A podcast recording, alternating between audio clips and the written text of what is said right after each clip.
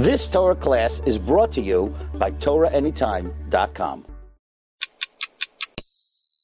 I was asked to address a few questions that's relevant for this time. Be'ezrat Hashem, it should be help for Tzibur for this time. The first question that I was asked was, is one allowed to come out with gloves and masks on Shabbat Kodesh? Can you come out of the house? Which gloves? The nylon gloves to protect yourself and the mask you put on your face. And the answer to that is that the Shulchan Aruch in Seif Lamed Zain in Siman Shin Aleph writes that it's permitted to come out with gloves on Shabbat. The gloves over there are to protect you from the cold. But the reason the Shulchan Aruch permits is because it's derech malbush, which means you wear it over your fingers, over your hand, and something you wear over your hand is permitted to come out on Shabbat. Although he brings over there those that are machmir, and many people like to take that chumrah on Shabbat, but definitely when we come to protect one's health and to wear those gloves in order to make sure that you are not infected by the virus, one is permitted to come out with them wearing them on Shabbat. Second thing is the mask. The mask you wear over the face is something that is called tachshit, which means the definition of tachshit is anything that comes to benefit the body in any way. And therefore, over here we found few times in Siman Shin Aleph that whenever you wear something to protect the body, that's permitted as long as it's worn in such a way that would not fall down. And the chashash is if it falls down, you might carry it and walk with it. But over here, since you wear it over the face and it's held tightly, it's not likely to fall, such a thing would be permitted. Next question is one who lost sense of taste, does he say bracha rishona for food? So in that, we found the machloket. The Sefer, Sefer Chaim, Lemarash Kluger, brings down that if one eats a raw egg, he should not say bracha. Why? Because he doesn't benefit from eating that egg. The reason he's eating that raw egg, sometimes it helps a chazan say his chazanut much better. But since he doesn't have any benefit from it, and the halacha is that it's called Birkot Nehenim, you have to be nehene from it, then you only can say the bracha. Says Rav Shlomo Kluger that one doesn't need to say bracha. Same thing by the Chavot Yair. But the Chida writes in Machzik Bracha that one should say bracha because this is something that's considered food, and since you're eating it in a way that the body gets benefit from it, even though maybe you're not enjoying the taste, but the body enjoys the fact that you're eating such an egg, that's something that requires bracha. Same thing by us. Since you're eating that food, although you're not tasting anything right now because you're not feeling well, but you have a benefit from it, the body gets the nourishments from it, and you also eating something that's considered food, because of that, one should say bracha. Same thing, the Piskei Teshuvot is posek on this halacha. The next question is, when you say bracha on Havdalah, you come across the bracha of Besamim. How one should say the bracha of Besamim if he lost sense of smell. When a person is sick and his nose is congested and he can't smell anything, can he say bracha for the Besamim? The Halacha in Shulchan Aruch clearly says in Hilchot Besamim that one should not say bracha over the Besamim if he can't smell it.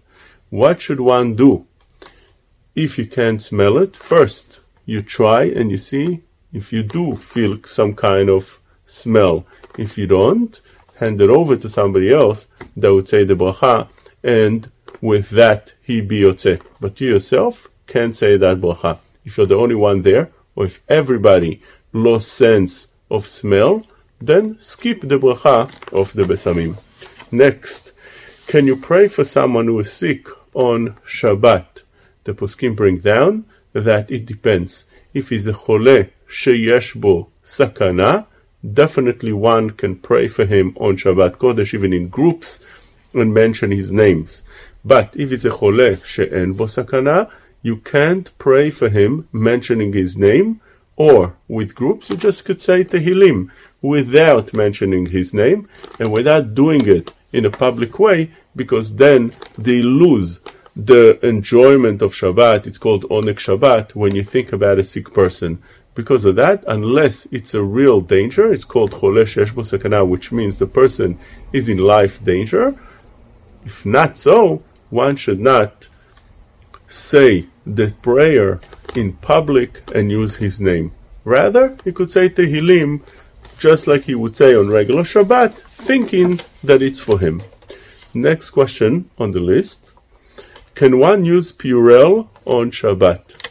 The answer is that Purell on Shabbat is permitted because it's liquidy. Anything that's not thick, like you have cream that is thick and you rub it around your head, would be permitted.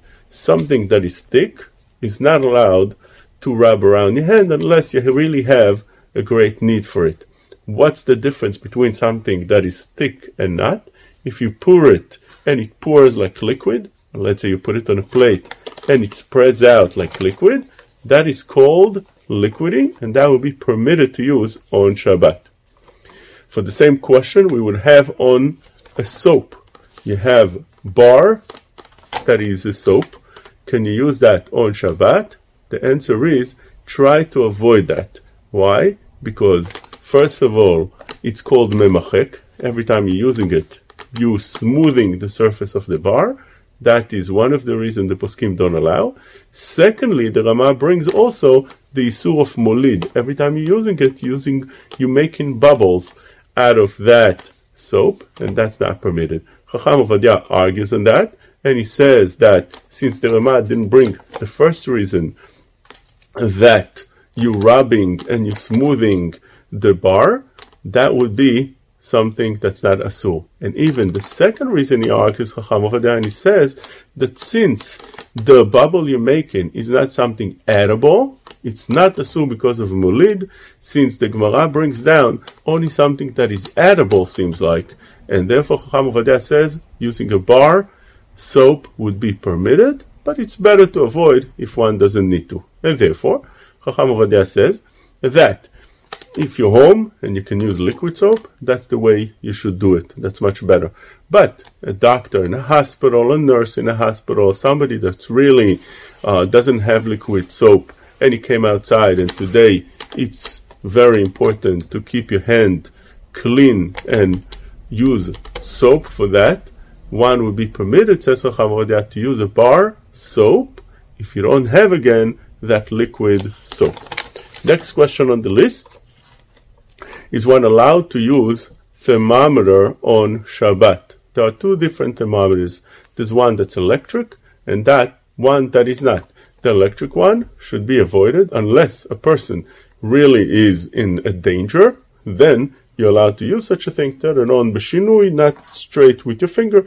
Rather, maybe use one of your knuckles to turn it on and that will be permitted for somebody that might be in a danger. But in a place that you're just trying to check if somebody has temperature, it's not danger in any way. It's much better to use the one that is not electric. That's permitted to use. You can take down the level on the thermometer by pushing it in any way. Usually you just tap on it and it goes down. Or in any other way, if you need to rub it with some kind of oil. Oil will be permitted to put on, on it. If you put cream, you can put cream, but don't just rub it on it. And the reason, because we explained before, using cream and rubbing on it is a asur. Rather, you can just put a, a little bit, dab on it a little bit, and let it smear by itself. Next question is, can one use Zoom for minyanim? Now that everybody's home, you want to join together to make a minyan. It doesn't help to join few people together through Zoom because all people have to be in the same room in order to have a minyan. What you could do is if you have a minyan somewhere, sometimes you have a house that it's a large family, and over there they have a minyan. Just the boys and the father together can form a minyan. If that is the case, you can make Zoom to be mitzaref with them according to the uh, Rav, Rav Yitzchak Yosef that permits being mitzaref to a minyan in such a way. Others argue and they say that one should not be mitzaref to a minyan. Rather, there's a question: Can you answer amen or you can't answer amen to such a minyan?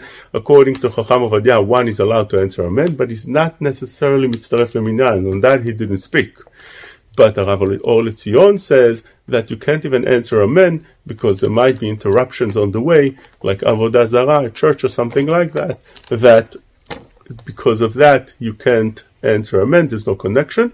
So to summarize this, according to Rav Yosef, if there is a minyan already, you could join along with that minyan and be yotze as you would be part of that minyan, but you can't form a minyan out of people that are not together in the same room, although they're all together in Zoom at the same time. Can you answer amen to brachot in such a place, or brachot generally? Chacham Ovadia says yes, and the Or LeTzion says no. Next question is interesting question. A person I know, he says that he does not want to take caution from getting infected because he believes that Mashiach is coming any day, and because of that, he has nothing to worry about. Even if he gets infected, he's just going to take a couple of days until Mashiach come. Is that the right approach? Well, Rav Yitzchak Zilberstein brings such a thing in Shiurim Lerofim. He brings a Noda that was asked by somebody that bought a plot of burial place, and a person was buried there. But that plot was there only for 150 years. The family asked if they should buy a separate burial place for the Niftar, and move him from that plot that anyway is there only for 150 years and would not be able to be used afterwards and put him on a place that would be there permanently. Says the Noda Yehuda, we don't have to worry about it. Mashiach might be coming until then, and one should not disturb the dead. When Rav Yitzchak Zilberstein presented this to Harav Elyashiv, Harav Elyashiv says that one should make a differentiation between this case and a case of somebody who's sick and must take care of himself and should not say, maybe Mashiach would come and I don't want to take care of myself. The question that was asked by Rav Zilberstein was if such a person that became sick and he needed, um, he needed a certain uh, medication and procedure that he refused because he said Mashiach would come any moment, any day, and he's not taking care of himself. And the doctors warned him that if he would not take care of himself, eventually he would not make it. Rav Elyashiv said that that patient is wrong, and it's not the same, and you can't learn from this Noda Yehuda, because the Noda Yehuda is speaking about a person that was buried halachically, correctly, didn't do anything wrong, and he's there, buried al pi halacha, and for that you don't have to worry and move him out because Mashiach would come hopefully up to the time that uh, this uh, plot will be uh, updated. But when we're dealing with somebody's health, one must take care of his health halachically because it says "V'nishmartem oden nafshotechem," and because of that, this patient is wrong, and he is not allowed halachically to rely on the fact that Mashiach will come any day and would not take care of himself. Rather, he must take care of himself, get all the treatment needed and required by the doctors. Same answer would apply over here as well. One is not allowed to be lenient with this idea of taking care of himself, of taking precaution, of making sure that he doesn't get infected by the terrible virus, but rather one has to do all and is commended so by the Torah, ונשמרתם מאוד לנפשותיכם. יהי רצון, בעזרת השם, that we be hearing good news and will be having a joyful time at Pesach all together at the Seder table.